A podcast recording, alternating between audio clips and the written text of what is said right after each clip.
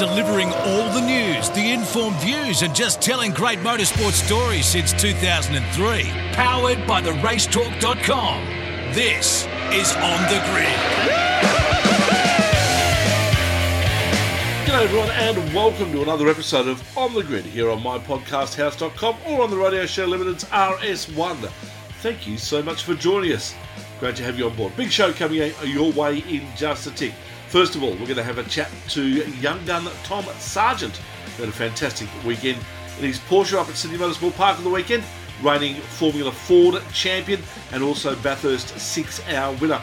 We'll also have a chat to Josh Buchan, who had a win in the TCR cars on the weekend at Sydney Motorsport Park. More importantly, the first night race on Saturday for TCR. All that to come. Mark Walker, Richard Crowd to sum up what has been a massive weekend of motorsport, not just here in Australia, but right around the world. Let's get straight into it. You're listening to the latest from around the motorsport world on the grid. As we say good day to Richard Craill, we always do off the top of the program from the racetalk.com. Hello, Kralsey. Mr. Shebeki, nice to be with you. Uh, big weekend at Sydney Motorsport Park for the Shannon's Nationals or Championships and Speed Series. Really enjoyable. We'll debrief all of that a bit later on. Looking forward to it. But there were some um, drivers who made a mark, Shebex. Uh, I'm giving you a nice segue here to introduce our first guest because uh, in Porsche Michelin Sprint Challenge, especially, there was some unbelievably good racing. There certainly was. And today we're going to sort of dub, I suppose, the first part of our program, our young guns. Mm. We've got a couple of really good young up and coming drivers to have a chat to us. And first of all, we'll have a chat to a man who won the Formula Four Championship last year in 2021. And gee whiz, I tell you what, it's been a great 12 months for him. Not only did he win that, also had a win of the Bathurst six hour, uh, some fantastic driving over the weekend, as you said, in the Porsche Michelin, Michelin Sprint Challenge. Thomas Sargent's his name, and he joins us on the line now. G'day, Tom. Hey guys, how are you? Oh, we're fantastic, mate. Thank you for joining us. Uh, first of all, we catch you uh, up in Brisbane, or it was at uh, QR yesterday. I think you might have been at DJR headquarters today. We have spent a couple of days with the team doing a bit of testing and just doing a bit of learning. How's that all going for you? Oh, that was an, an incredible couple of days up here. The uh, Team DJR have been nothing more than nice to me and, inviting. So it's been awesome to be up here and, and kind of see how they run and get you know get in and amongst the team and how a professional race team works. It's been an awesome opportunity. So you're out at QR, mate. Tell us what went on out there and, and how the day was. Um, I actually spent almost two days out there. I spent Monday out there and and uh, most of today, so it was very good. Uh, Monday we um had got kind of fair few laps, which was awesome. Uh, weather was a bit tr- troubling uh, there for a little bit with a little bit of rain, but uh, it mostly held off, so it was pretty good. But uh, we had a, a couple of um, young people like myself out there testing the Shell V-Power Mustang, so um, got to, turn a few laps and uh, got you know got to get involved with the team on how on how they go about it, uh, talk to the engineers and and their current drivers at the moment to try and um, improve on on myself out there. And, and what was that experience jumping into a supercar like, mate? I think I think I'm definitely very spoilt with my first ever uh, supercar supercar experience being in a in a Shell V-Power Mustang. So it was an awesome experience. The cars are, are very well built. You can see why they do the, the times they do now. Um, they behave really well, and everything about it was was awesome. Um, the car was uh, for for my brief few laps was um, definitely felt to be set up quite well, and and everything about it was just really nice and uh, well built. So it was an awesome experience. Um, definitely, definitely, like I said, very spoiled. Of course, this is the uh, part of the prize that Tom won last year at Kralsey as part of his Formula One, uh, Formula One, Formula Ford Championship uh, here at, in Australia, and uh, we do congratulate and thank DJR for allowing us to do this, and we'll be doing it again this year with the Formula Ford winner. Mate, in regards to jumping into the car, I mean, of course, you're driving a Porsche on the weekend. You've uh, been driving a few different things this year. Was it an easy car to step into and, and just basically grab a hold of straight away? Um, interesting enough, I, I kind of leaned towards that a little bit. It was very, definitely after spending three days in the Porsche on the weekend, you definitely, at least you're up to speed when you get into a, a car that's very, very similar speed. So it, it, did make that transition a little bit easier. I think that you know the overall principles on, on how to drive them were, were very similar, but now the supercar's definitely got a, a, few different traits to the Porsche. Like it's definitely got a lot more feeling in the front end, a lot more turn, being front engined. Um, it doesn't put power down as well as the Porsche due to a little rear tire, but overall it was an awesome car and it definitely was not not as big of a transition as I thought, but that might have been yeah helped by my my, my three days I did in the Porsche you know, the day before. So Alex Davison, Will Davison, Tony D'Alberto, and Anton De Pasquale were all there driving as well. You mentioned the word speed. Give us the uh, word, mate. How did you go up against those guys when it came to times? um, yeah, like you mentioned, they were all there. Um, they didn't end up cutting laps yesterday. They they cancelled their their official test due to the weather. So um, Anton Anton jumped in for a couple of laps before me and, and turned a time uh, turned turned a few laps. So I ended up I think it was just over a second off him in the end. There he granted he only did three or four laps, but um yeah, I was pretty pretty pleased with that in the end on on how we went. Yeah, that's that's not bad. Anton's pretty experienced now and a, a, proven race winner. So, yeah, really impressive stuff, mate. That's that's awesome. Must be a, a cool experience. I, I, want to work through the year so far and build up to last weekend because there's a bit to unpick there. But we haven't spoken to you on air since the Bathurst Six Hour, and that was a remarkable weekend for yourself and Cameron. Um, we had Cam on the show with his heroic final stint, but you got lumped with the task, mate, of starting the car from 472nd position right at the back next to the Mount Panorama Resort. Um, what's your recall of that opening stint of that race as you carved your way through that field? Uh, it was definitely an experience and a half. I remember turning up to the weekend and I'd done a, I'd done two six hours before in an 86, and I remember, mm. I remember missing. I, I did. I started one of those events, and I remember the start I never saw the start. Like I was still up at the Chase when it happened, and I was like, you know, this this is the year I'm actually going to see the start. Mm. And bugging me, I never saw it still. but um, but no, but that's all right. I'll maybe one day I'll get to see the start. But um, no, it definitely made for a, a very cool fairy tale. Um, the race. So that first stint was, it was you know, as much as there was a lot of people out there, a lot of people to pass. Everyone was very good about it. They kind of, you know, when you when you flashed them, they, they they were very careful that you were around there and trying to move forward. So everyone was, you know, gave you their space. There's a couple of times there were people didn't see you, so you had to be, you know, a little bit careful and have a little bit reserved there. So uh, it, it was good. I, I really enjoyed it. There was, you know, there wasn't too much pressure because I kind of knew come come the first safety car, we would we would catch back up to the field. So there wasn't any need to to do anything kind of silly and and, out, and outlandish there. So I just yeah just picked away at it and and just kept just kept making passes where I could and you know it was very hard to overtake at the top. So yeah, I utilised the BMW straight line speed really there and, and tried to get them all in the straights in the braking area. But ultimately, my first stint was was definitely a very good experience and something I'm going to remember for a long time. Most people will tell you the better you prepare for something, the better you go. Preparation is key. In this case, though, preparation was nil, effectively, wasn't it? You got the car last minute. Even the overtaking move was basically on the last few laps. Everything was just so last minute to the extent that it probably nearly didn't happen for you guys.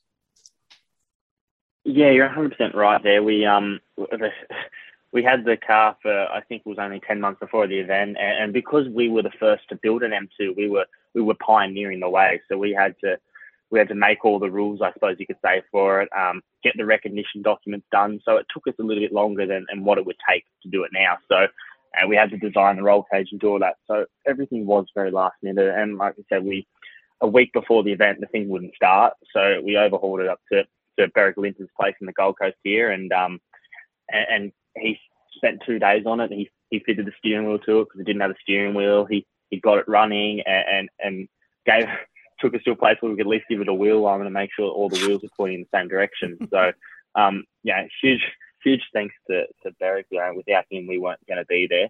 But um, yeah, every, even at the track on, on Thursday night, we were still prepping the car, finishing the fuel tank. So it was very last minute, and uh, it would have been nice to have a little bit more testing beforehand. But um, that's just the way it worked out. And, and like you said, the, the whole the whole meeting was a little bit um, last minute for us. I do think if we had a little bit more time, we probably would have been a bit more on top of the you know some you know the issue we had with obviously the ride height in qualifying. But um, yeah, those things happen, and we're definitely glad it happened on Saturday, not not Sunday.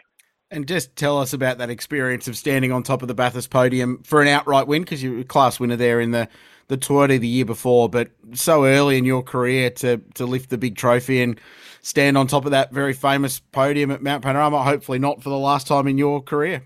Yeah, it was, it was very, very special. Uh, ever since I was a kid, you watch Bathurst and you watch stand up on that podium there and you think, wow, that's, that's pretty cool. That's something you, you want to achieve. And, and to be able to do that, like you said, I did it once, but to be able to get up there and actually spray the champagne this time and, you know, look around at the people that were standing next to me, um, you know, Tim Slade and Nick Percat, obviously both supercar drivers standing next to me on the podium and, and Cameron was very surreal and cool experience to be up there and, and, and to be the youngest ever outright winner at Bathurst Six Hours. And Krause, he could have had a win on the weekend in Porsche Michelin Sprint, but gee whiz, that uh, last turn. Oh wow! Well, second for the round, which is not a bad thing because it's it, Sprint Challenge this year is Carrera Cup light. It is properly intense and competitive. But yeah, uh, you, you had a really strong weekend, Tom. Uh, you had your pockets picked a little bit there in that second race on Saturday by uh, young Ryan Wood, the the young Kiwi who's very fast, and, and it all shapes up for you two to have a, an amazing title battle this year. But um, Sunday was great. Obviously, you got a win, but Saturday, oh, oh, so close there, right at the very end. Yeah, Saturday um, didn't quite go to plan for me in race two. There, obviously, race one couldn't quite match Ryan. He was um, he was super super quick in race one, so he came back, um, tuned me up. Actually, car was good. Just mm. needed to change my driving a little bit, and you know, I had found a lot more speed there in race two to kind of battle with him. So you know, he probably still has the edge on me there in race two a little bit. But um, you know, obviously led the whole race and then last lap, last corner, got all that traffic and, and you know, ducked when I should have weaved, sort of thing. So you know, probably, you know, in hindsight, um, definitely could have done that better.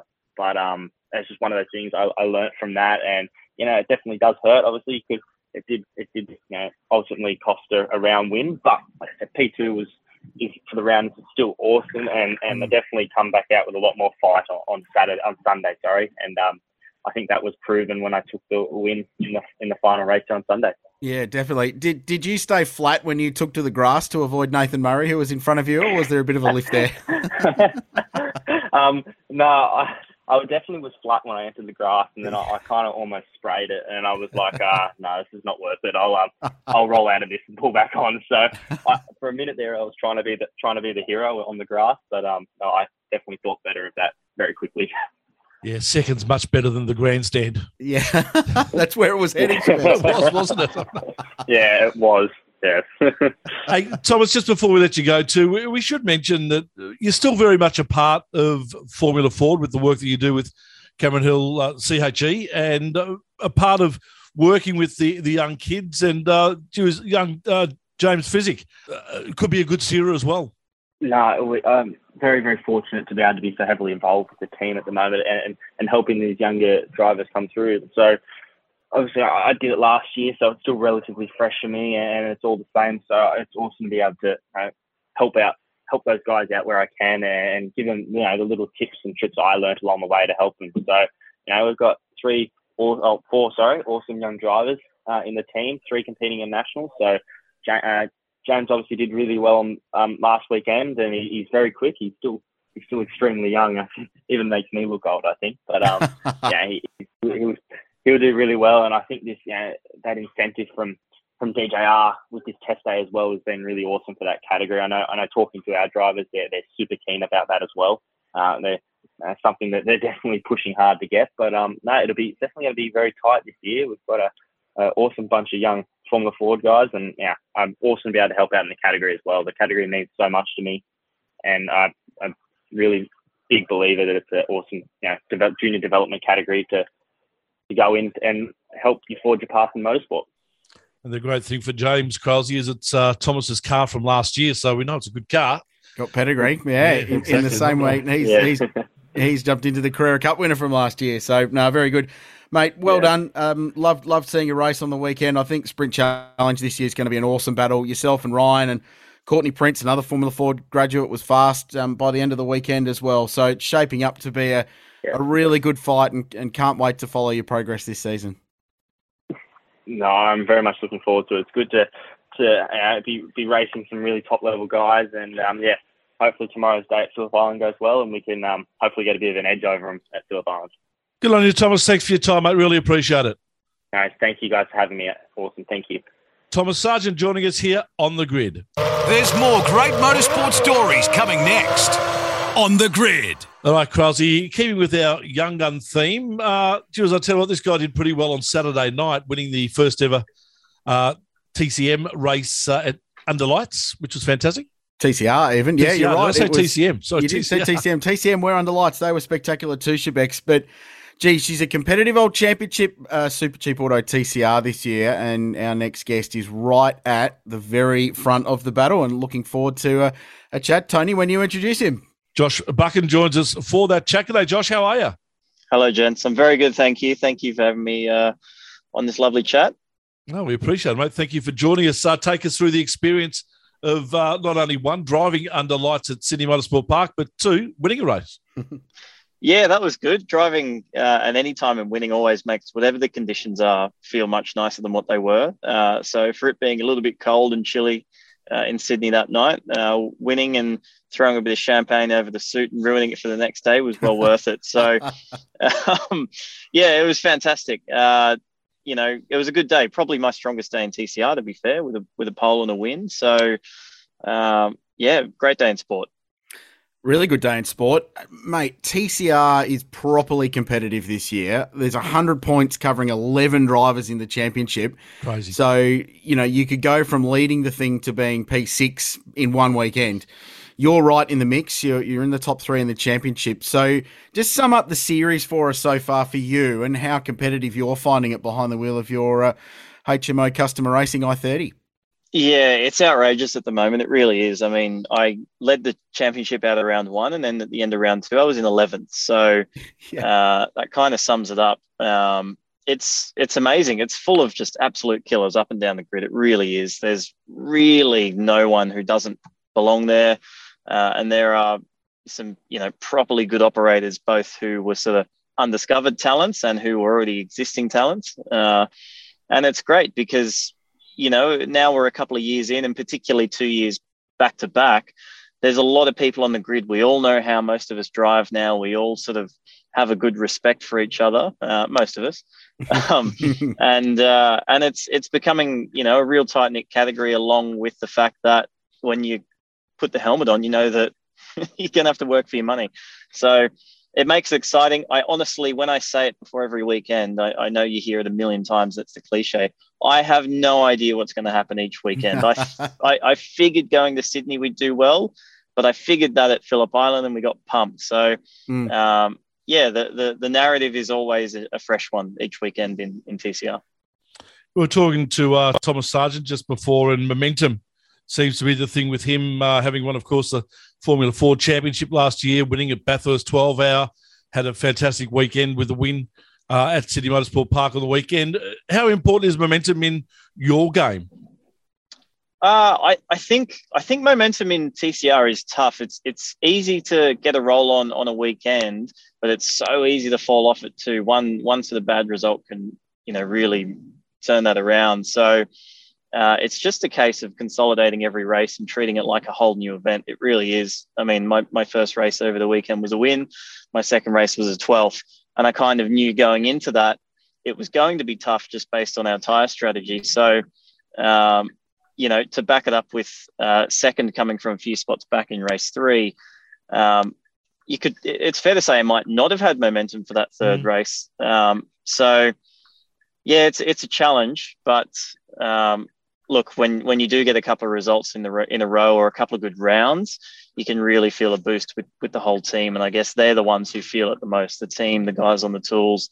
Once you start going well, they lift, and when they lift, the environment when you come back into the lane uh, is exceptionally different uh, when you're going well. So it's probably where I notice it the most, if I'm being honest. Mm.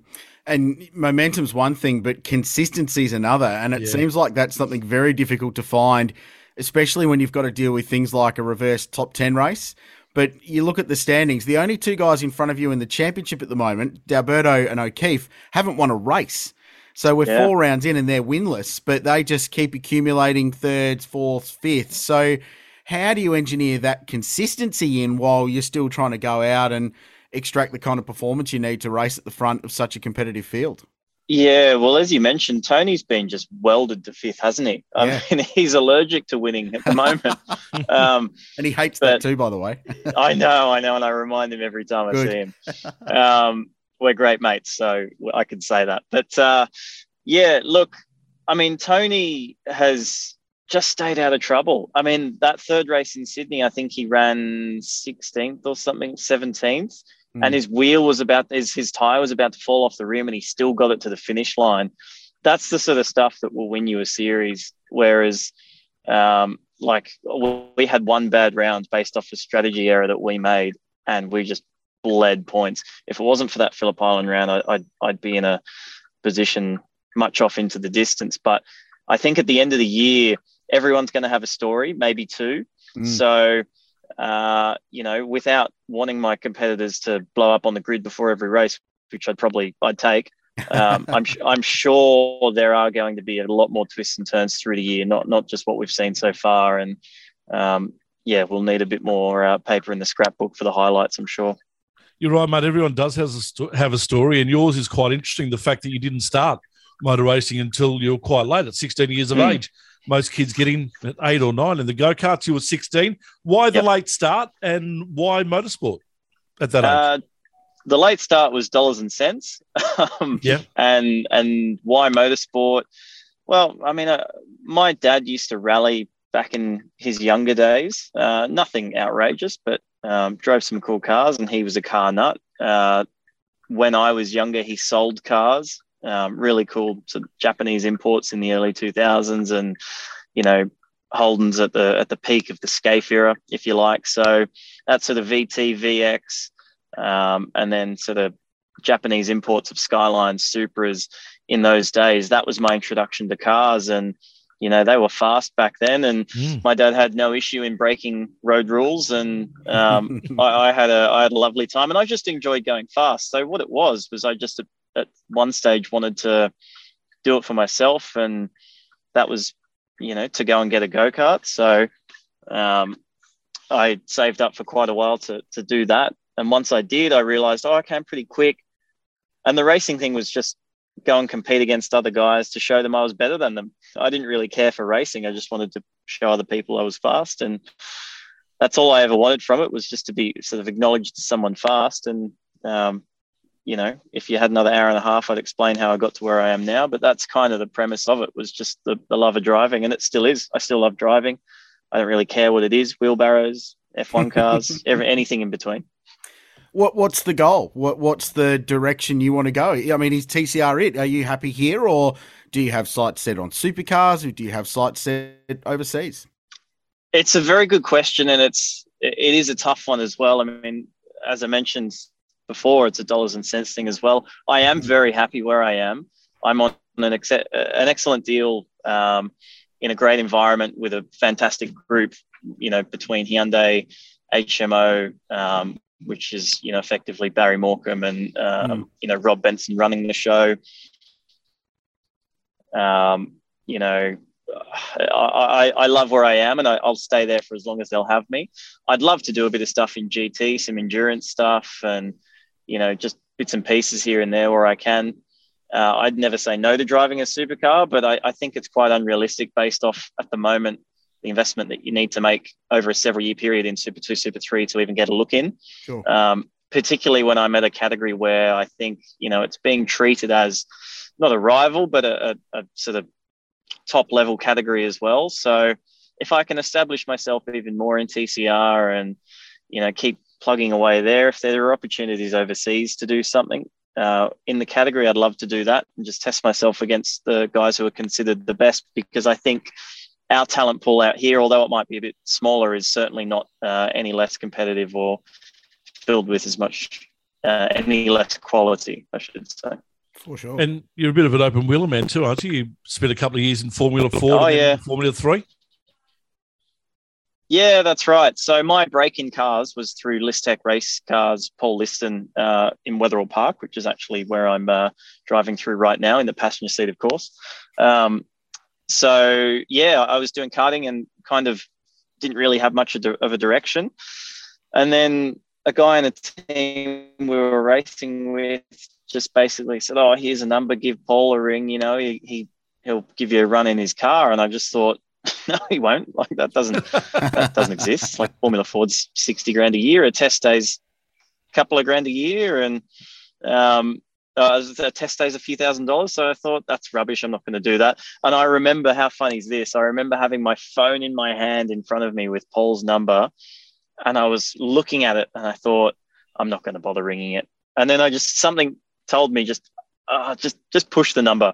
So I rang the number, and sure enough, I, I did a test, and then I spent probably yeah three years or so, uh, two or three years racing their cars, and I still do stuff in their cars now. I mean, I, I drive all their sort of resto projects, old Lotus Formula Fords, and nice. you know Formula Five Thousands, and you know they've got some Formula Three Thousands that they're doing. Mm. Um, and then the Formula Three thing was similar. I was at a wedding and met Errol Gilmore, the late Errol Gilmore, and that was in January, and all of a sudden, at February, we're at Winton. So it's it's been it's been very very uh, surreal. There's every chance we could see you at uh, Winton later in the year for the Formula Festival. Festival of all there the is a chance, cars. Yes. It's going to be fantastic. There is a chance. I, I, might be there in an old Matich 5000 John Gosser 76 oh, uh, Australian Grand Prix car. So, yeah, I know, mate. I'm telling you, yeah, I've been I've been held off. I've been held off by COVID twice for that car. So, mm. um, potentially this will this will be it. So maybe, maybe. There's a, a couple of things to take out of that. One, I, I did speak. I know the late Errol Gilmore, who was a great human being from 2004 when when Chris was first in Formula Three, and he had raps on you. Yep. And if you get raps from Errol Gilmore, that's a massive tick because he called a spade a spade, and he was a lovely, lovely bloke, um, and sorely missed. And two. Uh, I think we need to see you as part of the new Netflix series Drive for P25, starring young Will Liston, uh, which was coined at the uh, Supercar round when he rolled out in the Formula Four last year. And uh, poor old Will, every time he said uh, the camera cut to him, and they did give him an onboard, he was fired off the road. But outside of that, he was brilliant. But um, no, the Listons are a great family, great racing family. So that's a, a, cool background to have. Hey, mate, my last question for you is I would like you to please describe the opening laps of a TCR race because if someone tells me the one bit you must watch at a TCR round, it's the start to the end of lap one or two because they are the most intense couple of minutes of touring car racing you will ever see. There's so much going on as you guys hang on to these cars. They're side by side, clearly no rear tire grip. What's it like? Because it's pretty wild to watch. Yeah, it is. I mean, it for for anyone who's raced in the past or done go karts or whatever, the closest thing I'd attest to it is kind of rolling out the gate at Lithgow in a on a one or two degree morning, um, and trying to get around the first corner. It's kind of just like the nose will turn. You got no problem with that, but you, you just have no idea what the back's going to do until the first time you add steering lock. So mm. um, I remember going into lead at, at turn one in, in Sydney over the weekend and looking at the first turn, I was kind of narrow, just being defensive and thinking, oh, I've got to hold this flat. I've turned it in. It's just snapped on me straight away. I thought, okay, well, it's not flat. And it's just chaos. It really is because sometimes your car's hooked up and, you know, you're on a charge and then two guys in front of you are, you know, battling to blink and breathe. So it's it's really odd because the tire strategy as well, you, you never know who's on good tires, who's on bad tires. So it is basically just it it's funny. I tell the team, don't talk to me on the first two laps. Let the dust settle, uh, because it's just absolutely wild and totally open for interpretation. Uh, and you can you can really make or break a race and a week all in two corners. it's wild. It's all yeah, it is. Sorry, mate, we just lost you there for a second, but I think we've got you back now, mate. Thank you so much for your time. Really do appreciate it. Uh, getting a win in any category is special. Converting a pole into a win is even more so, and you did that on the weekend. Well done, and uh, good luck for the remainder of the TCR season. Thank you very much, guys. Thanks for having me, and uh, yes, I'll do my best.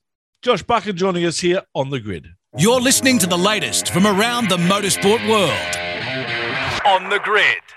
All right, joining us to cover off what was a massive weekend, uh, probably the biggest weekend in motor racing, I think, the weekend we just had. Mark Walker, g'day to you.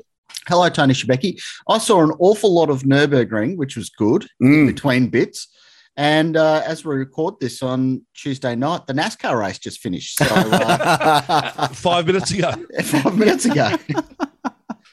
that was insane. We will talk about that, I'm sure, a little mm. bit later on. But boy, oh boy. Hey, let's kick it off with uh, locally. And that was a big weekend. Some fantastic racing at Sydney Motorsport Park. Yeah, it was. You know, we were, we were piecing the power rankings together on the race talk, and it's pretty hard to find some knots out of that because it was very, very good. How do you rank the hots though? Because oh. every category legitimately had very good racing. Like they did. The whole thing was entertaining. And even look, even the stuff that wasn't aired on Stan Sport was very good. The Radicals, the two 40 minute races, they had 50 minutes, and they can often be a little bit tedious. Uh, but they were both really good car races as well. Prototypes were the same. So no, it was a tremendous weekend. Um, I'm not quite sure where to start from a, a recap point of view, but I think just following on from having Josh Buchan on the show, and doesn't that young bloke speak really, really well? But can't he half drive? He's an exciting talent. Uh, I love the fact that he's made TCR his home. That's that's where he wants to be. He's happy to be there. But it is a cracking championship. It, it feels like TCR's finally come of age. It's a year where it's now properly legitimate part of the national motor racing scene. It, it's gone from being a curio something new, something fresh, something a little bit different that people went, oh, yeah, this is okay, to being a properly competitive, really hard to win national motor racing championship. And you look at the championship order, I mean, Tony D'Alberto, 412 points, down to 10th place, Ben Bargwanna on 329. So it's 85 points covering the top 10 drivers in the championship. Crazy it, it is just outrageously competitive, and to string together one good weekend is very difficult, as Josh found out. So I I rate it. It's such a cool championship this year, and as we finished on with Josh, Mark, we asked him about the opening laps, and uh, he said it's like driving on ice, and it really is. But they are the most frenetic opening laps in Australian motorsport at the moment. Well, back in the old Super Touring days, they used to give them two warm up laps, didn't they? Just yeah. to try and avert a bit of that uh, silliness at the start. But like you say, it's a destination category now, isn't it? It's uh, mm. forging its own path there. It's not all bankrolled by the category owners anymore. It's it's teams out there legitimately wanting to be involved with it. And yeah, the product was pretty spicy on the weekend. But it's the big names that you know. You've got your Fabian Coulthard, James Moffats um, of the world, Michael Caruso who are your sort of star power that are able to draw people in. But they had shockers, like for mm, various mm-hmm. reasons, not necessarily of their own doing. Um, Will Brown. Will Brown. Yep. Oh, he was sort of up and down. Yeah, like when yep. when he was going, he was going well. Um, but it's a spot where a Jordan Cox or a Josh Buchan can make a name for themselves. Mm, certainly mm. is. We should clarify too that we're talking about ice racing as similar as in Finland, not actually being on methamphetamines because that's totally illegal and we wouldn't I, I thought ice racing would be a thing in Melbourne tonight. Actually, there's Shebex. It's about three degrees here. it could be, Mark. You might be right. Well, I think you're spot on, Krause. I think the, the closest of the championship, show me a championship anywhere in the world where you've got 85 points separating 10 blokes and you've got a good championship. It, it, it is. And it's the fact that the next race meeting, the balance of performance might swing completely the other way, and mm. some other mark is going to go up there and be able to dominate. Well, we spoke about that, didn't we, with Josh and, and the fact of how hard it was to get that momentum going in in the series. Yeah, and and even on the weekend, like the the Hyundai's were very strong. The Peugeots weren't as dominant as they have been, at, for instance, at Mount Panorama. Those things are rocket ships up there. So, yeah, the the BOP definitely plays a role. But just, just to further on that point about having the established stars in there and, and having others come in and knock them off, I love that. I, I love that for Josh Buchan. Jordan Cox, I mean, he's a hero to many. And the Jordan Cox Supporters Club were out there on the weekend. how, how much beer did, how much beer did they get into it? All they drank a lot of beer.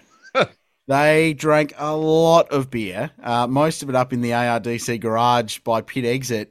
Uh, but then they migrated. I don't know. Uh, TV showed it a couple of times. They migrated to the exit of turn two, and there's it was like a Valentino Rossi grandstand at a MotoGP race, with all yellow, except it was all coxy white. Was it I the same mob? That, was it the same like mob it. that came to Phillip Island? Yep, yep. Wow. Same group of people, just larger because it's his home turf. Yeah. dead set. But that is the best possible thing for that series is to have guys like Jordan come in and establish a fan base. And yeah, he brings a turnkey fan base because he's a, a, freak of motor racing. But um, I love that. I, I, think that's part of the appeal. Mm. I love the fact that Tony D'Alberto hasn't won a bloody race yet. He'll hate it. But yeah. the fact he's leading the championship and has gone winless, I think that's cool because it shows that the experienced drivers can use that consistency. You know, the Honda's not the fastest car, I don't think, in TCR, but it's there or thereabouts. And Tony is using it very well. And four rounds in, leads the championship and is doing a really nice job of it. Um, sort of to round out the guests from tonight, I think an absolute highlight for mine were those Porsche Sprint, Porsche Sprint Challenge races. They were crackers, yeah. especially that finisher race too. I mean, when you've got a drag race to the line and there's a lap car, there's a pick in the middle of the road, and the leaders go either side of him, it doesn't really get a whole lot better than that. And that follows on from that pass in for the lead in race number one. Yeah, the, the Sargent Wood has got a really good vibe about it for an amazing title fight this year between those two. Uh, Ryan Wood, uh, not very well known here, is incredibly highly rated. Um, doesn't come from a lot of money in New Zealand. I met his dad, who was over there, hadn't seen his boy for four months. Said, "No, no, we let him come over and go testing and do his thing. We didn't want to bother him; just wanted him to focus on it." But um, he's a, he's a cool kid. Uh, he's got a he's got a bit of a bit of an attitude, which I love, bit of a personality. Um, I, I, hadn't had an opportunity to meet him until quite late in the weekend, just with the nature of how busy we were. But um, he came up and introduced himself, and I wanted to come and say good day and, and tell you what I'm doing. And it's like, yeah, cool, mate, really good. But he, he is a superstar, and, and a lot of the Kiwis in the Porsche paddock all go, yeah, watch out for him. There's a reason Earl Bamber's grabbed him and, and put him in that car. So he's really exciting. Tom Sargent's one of the most exciting young talents in this part of in Australia. So it, it shapes up, and then um, there that finish was wild. That was such a cool thing to see, and I feel for Tom because had there been a car width of bitumen on the other side of the garage yeah. one car of Nathan Murray, then he would have it would have been a drag race, dead set, and they would have crossed the line about three wide with lap cars in the middle. But um, I love the fact he took to the grass. I love the fact he initially kept the boot into it. Um, and he lost a race, but I think Tom probably won some fans out of that effort to try and hold on to it. Um, yeah, and then got a win on Sunday, which was a really good return of serve for a pretty challenging Saturday when he, he got beaten twice. So shapes up well. Courtney Prince was awesome. Yeah. She drove mm. really well. Boy, she's I reckon she's making the best starts out of any Porsche category, and that includes Carrera Cup. She can launch those things. Really, For, really impressive forever the challenge in motorsport in this country is to find a competitive female driver. Mm. And did we find one there in the weekend? Because that was pretty sporty. Mm, yeah. Well, people people forget that we had two rounds of sprint challenge last year before it all turned to doo-doos uh, in March, April, whenever it was, and she was third in the championship then as well, mm. and uh, correction fourth, and the the three drivers in front of her are all now in Carrera Cup and all running at the front of the field. So yeah, I, I think she's very, very capable. I know Mick and Maria Ritter have got raps on her driving ability. And I, yeah, the way she went about it. Most impressive for mine was how she improved over the course of the weekend. So, race one, she finished quite a way back. She was third, but I think 10 seconds down the road. But by race three, she was matching the lap times of uh, Ryan Wood and Tom Sargent. So, really impressive. But that, that series, boys, is dead set mini Carrera Cup this year. It is both in pro am and in pro. It is so intensely competitive sprint challenge. It's yeah. uh, it's very cool. I watched those S five thousands under lights, and I thought I was watching the Singapore Grand Prix. They were good. Small field, yes, and that's disappointing and frustrating, and you know that's the eternal story of wings and slicks racing in Australia. But it was pretty good. And that battle between Joey Mawson and Aaron Cameron on Saturday night was mm. pretty spectacular. Two yeah. really good young drivers that I think we all agree are bound for pretty good things in our sport, having a crack and driving those things as hard as they could be driven. And that's all you can ask for. But then it was the battle for third as well. Was it Macrow and Herne yep. as well, yeah. which was equally as ten, intense on Saturday night. But then the carry on su- Sunday, that final race with the uh, whiteout, mm. unbelievable. Yeah, I've never seen anything like that. That was, yeah, uh, yeah. I I want to be uh, diplomatic, but the cleanup, I, I, it was a lesser of two evils, I think, in terms of it would almost be better of having the oil still down on the racetrack than having yeah. an inch and a half thick of sandblast material because that's what it looked like. I, it was like a, the cars came back from a war zone afterwards. All the wraps been sandblasted off, and oh mm. man, yeah, that was that was insane, and and just enormous credit for those drivers to keep them all pointing in the right direction on that because it looked awful, but um, um, ended up being hell of a race and sort of splices into a hot that I've nominated for for the weekend was the TV product and having some of those external cameras, like on the S5000s, the one on Mawson's car, mm. looking uh, back, looking back, yeah, especially cool. that night race, the flames yeah, spitting out of it. Mm. Oh, that was rad. But there was a few new camera angles on the different cars, and there was the one uh, under the front suspension there of the car as well, uh, on Nathan Herne's Trans Am car looking back. You know, that's good quality stuff from you know essentially inverted commas a second tier um, broadcast, but you had the drones, you had all the gun commentators. Like obviously, you guys who are pros are pro, but Michael Caruso, I thought he was excellent on the weekend. He was yep. just being Michael Caruso. He wasn't pretending to be a commentator. He yep. was just being himself, and that's what people love. And he was awesome at it. Yeah, he's good value. He's very good value, and full chops to Robbo and to Moff, but but Robbo as well um, was actually angry with us for not crossing to him during the race on Saturday night. It was like, why didn't he come to me? I was having a great time. And um, the Moff cross was excellent. His lines were just bang on. It's the job he was meant to do. Yeah, oh, 100%. But um, and full credit to those drivers for and the teams for allowing that to happen. And and it doesn't happen in supercars anymore. Certainly doesn't happen anywhere else in the world. You know, in the states they'll talk to them under caution.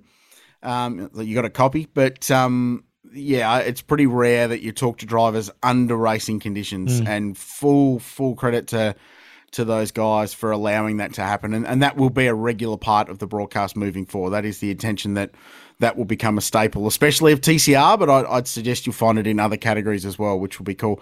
I want to talk to someone in the middle of a TCM race and uh, critique their oversteer moments at every corner. I think that'd be hilarious. McConville would be perfect for that. Yeah, I am. Completely. like that. safe in the commentary box. And of course, you're right in the middle of the corner now. Yeah. Give us a quick wrap on TCM and also uh... Trans Am. Well, Trans Am, yes. uh, big weekend from a championship context, and they're running out of rounds, so they've only got two to go. Um, big swing Nathan Herne at DNF that cost him massively. Owen Kelly was there to capitalise. So he's looking good. That's great racing, isn't it? It's such a cool category. And Touring Car Masters, I thought they were really good. Probably missed Stevie J, I think, which was a, mm. a shame, and Marcus Zukanovic, who's out injured, but the racing was still really good. John Bowe on the weekend, um, but there was not a dry eye in the house for Cameron Tilley, who won that final race legitimately on pace, on performance yeah. in the Valiant Pacer. And even JB said, when I got to second place, I couldn't catch him. He was too fast and that car is the most popular car in Touring Car Masters, which by virtue makes it one of the most popular cars on the support program, the undercard from Supercars. Yeah. And um, yeah, Cam's been trying to win one of those things for a very, very, very long time, and I just could not be more pleased for someone yeah. to win a race. So it was a it was a great story. Uh, cool. Two two part of there. Uh, Bowie's win with another last lap pass. That was yes. cool on Saturday. Yep. Yep. But how many clicks did the uh, Cam Tilley win get you? Oh, lots, thousands. it was by far and away, much to the chagrin of my um, ARG PR colleague uh, Grant Rowley. Uh, it was by far and away the most engaged post of the weekend, and it made exactly zero effort to uh, to post. But uh, a cool story nonetheless. Love it. No doubt. Uh, speaking of cool stories, well, I think Monaco sort of had a cool finish. I'm not sure about the uh, the chapters up until that final page, though, there was some uh, weird stuff happening up there. Mm, yeah. Yeah, it was frustrating. Another frustrating exercise in race management by the FIA, in my opinion. And I tweeted it and, and I stand by it that there's a disconnect between the promoter, which is Liberty Media, it's now Formula One, yeah. and the people that go about managing the motorsport side, which is the FIA. And I think it couldn't be more exemplified by what happened a few hours later at Indianapolis. Because in IndyCar, the church and state aren't aren't separated. They're the same thing. the people promoting the series, trying to sell the tickets, trying to sell the sponsors, trying to put on the show, are the same ones running the race. And it could be the same can be said for NASCAR.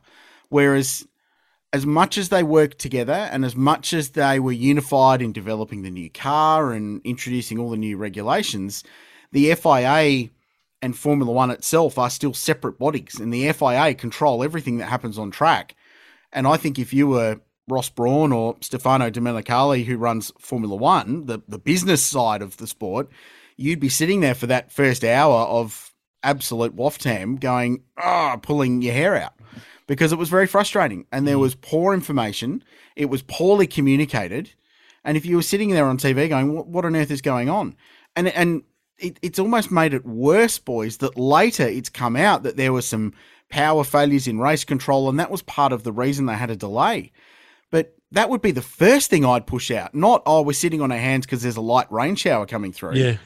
Because that makes it look silly, which it did at the time. And it was another spa circumstance from last year. So, there's a bit to work on there, I think. But you know, when they got racing, it was a half decent motor race and a pretty intense finish of Ferrari shooting themselves in the foot again, and Red Bull being there to capitalise. Yep. Yep. Agreed. One hundred percent. Uh, IndyCar, Indy five hundred, their massive race of the year, and uh, this one had a fair few things to it as well. Yeah, not a good day for the Antipodeans, was it? No. How how you have Scott? If you're Scott Dixon, you're you're destined to win that thing. He's led more laps in that race than anyone in the history of the event. Now He's, he should have won it four times, not once. Yeah, yeah. He, he, sat on the pole five times, had that race shot to bits, speeding the pits by one mile an hour, cost himself the win, and two point four million dollars US mm-hmm. was the gap between what he wound up with and That's what crazy. the winner wound up getting. Yep. How would you be? No wonder he's slightly upset with himself. Yeah, hundred percent. And that and was another story on his house. Yeah, correct, correct. Another wing on the estate. Yeah, but I think you're spot on though, Mark. I think the fact that he has accepted it and blamed himself for the situation is probably not a, a, a bad thing compared to what may happen in Formula One and others, where there'll be so much of the blame game happening about that. Oh, and Scott's pretty decent when it comes to knowing when he's cocked up, and but yeah. that's that's what it was yeah. Not, the only person that control your entry into pit lane is the, the, driver behind the wheel. So you know he's he's owned it. He's been around long enough to to do that. But lots of stories to come out of it. Uh, our bloke had a, a, shunt with a couple of laps to go, which was a shame for Scotty. So that that was unfortunate. Will Power, Penske cars were a bit anonymous. Mm. In fact, Scott was the fastest of all the Penske cars up to that point, the leading Penske car. So that was frustrating for them. But um, cool finish. Um, they made the right call to fly the red flag with that late crash. Um, and it set up a really good battle with Marcus Ericsson and Pato O'Ward having a, a, really good scrap into turn one with a lap to go. Um, the right bloke won out of that. I think Ericsson was so strong in that last stint when he got that track position, so deserved to win it. Huge result for uh, for Sweden and the first um, Swedish driver to win since Kenny Brack. Um, loved it. Fantastic. Great result two things. The pay driver one. There's mm. been a bit of chat about that afterwards. He, mm. He's there. He's a legit pay driver. Clearly super talented. You don't do nearly 100 Grand Prix yeah. and you know not have talent. But uh, that's a, the funny little side story there within that Chip Ganassi squad. But then the the Pato O'Ward, like eh, what a cool cat. Did you see his TikTok that went viral? Yes. From the Would You Rathers that he did before the race. That was so cool. But yeah, and that sort of thing that's been really endearing a, a, lot of people to the whole IndyCar cause lately is that okay, it's cool racing and all that, but the the driver's actually cool. It's almost mm. like they need a drive to survive sort of thing to to let more people know about it. Mm. Yep. Every year we have the Indy 500. We have the Charlotte race straight after it in NASCAR. And uh, as you said, Mark, this one took a hell of a long time to finish five hours and 16 minutes. So That's crazy. Pretty long. Night 619 miles, the longest NASCAR race in history. The problem was it was a decent race. For for World 600 standards, it was actually a good race, and the new car put on uh, some interesting stuff. There was a fair bit of carnage and carry on uh, throughout, and it, it all came to a point with a really cool finish where you had Chase Briscoe all over um, Larson in the closing laps, and Briscoe fenced himself. So mm. there was a green white checker, and then Denny Hamlin came through for the win mm. to essentially take, uh, you know, all the crown jewels are now in his collection. Three um, Daytona 500, say Darlington Southern 500, and now a Charlotte 600. So old Denny keeps racking up trophies, but um, good race, but bloody long. So it's that, uh, and that's the whole point of it. It was the the wheelers back in the day were like, well, we Indianapolis has a 500. We've got to do something bigger than a 500. Yeah, it's yeah. a 600. Yeah. Oh, Just call it the Cup Series six hour and be done with it. Seriously. Yeah. It was shorter than Bathurst. It's one hundred percent made much. sure that it's one hundred percent made sure that no one jumps in a plane after the Indy 500 and goes down to Charlotte to race like no, they used to. They, they the do days. it like I. There was talk about who would possibly do it, and well, I think Kurt Busch did it a couple of years ago. Yeah, mm. and the organising bodies would work together if somebody oh, yeah. was going to do it. They would definitely work together on their timings and whatnot. Hundred percent. Yeah, I, I, and look, Penske's put the prize money up for the 500 as well, so record prize pool this year, and more than three million dollars to the winner. So I think, um, yeah, it's uh, that will in, entice more of those NASCAR guys to come over. In fact, I think it was Denny Hamlin who tweeted who who's responsible for it, and I think Jenna Fryer from AAP said Penske, and he was like, "No, it's good. You know, big big money will attract the big drivers." So they they still race for cash over there. So yeah, why not? It's pretty. Speaking cool of big drivers and big names, did I read that Kimi Raikkonen's joining NASCAR? He is. He's going back to NASCAR. He's graduating crazy, from the truck series. he graduated back to Formula One.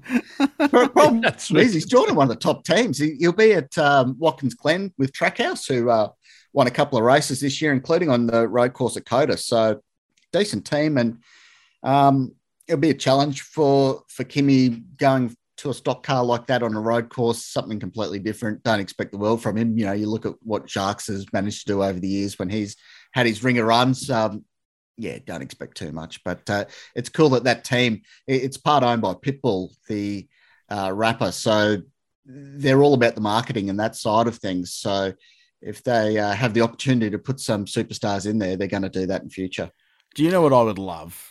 I would love dearly for Kimi to win that race and th- not give a shit. I thought you were going to say I'd love Kimi to put out a rap song. No, well that too. Mm, jeez. But can you like you know the, the NASCAR drivers they have the amazing celebrations and all that, and Kimi Raikkonen winning a NASCAR race would just be the most.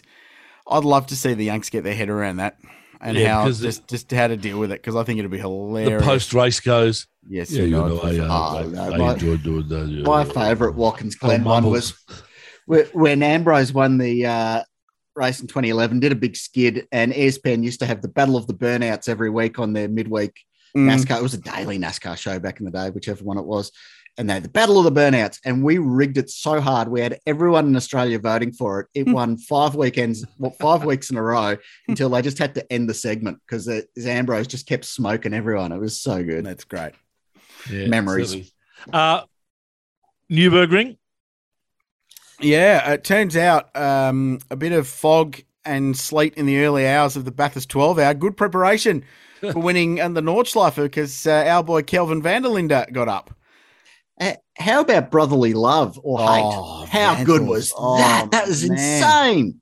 And the fact that Laurens came out afterwards on Instagram and said, I didn't back out because it was my brother. My like, brain exploded and oh I regret that immensely. In the early hours of the Nürburgring 24 hour, that was extraordinary. Um, I've met I've met both of those two dudes, Laurens and Dries. Dries won the 12 hour in 2018. Laurens won pole in 15 and on the podium twice. Amazing race car drivers, both pretty intense cats though, so it doesn't surprise me at all.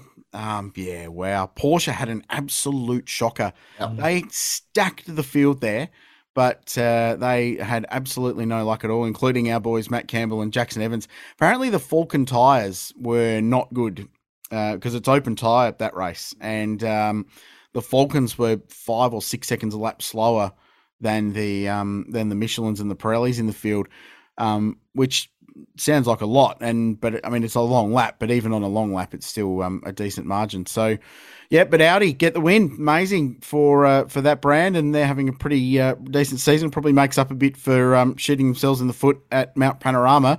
And in the way that they did, so huge win for uh, for the R8s and and Van der Linde did a lot of the anchoring of that driving at the end there, and won his second 24 hour, which was really cool to see.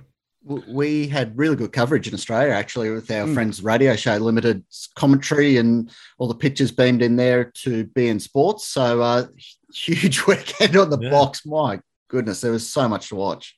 And I'm tipping that the people at Porsche weren't calling them Falcon tyres. There may have been another similar name True. that they might have. True. I just to repeat, I was saying the brand Falcon tyres. Yeah, no, thank you. Yeah, appreciate that. Uh, boys, just before we go, a final mm. one I'm going to throw at you just for a comment. Mm-hmm. Uh, of course, this week here in Australia, we saw three generations uh, driving out on Queensland Raceway on Monday.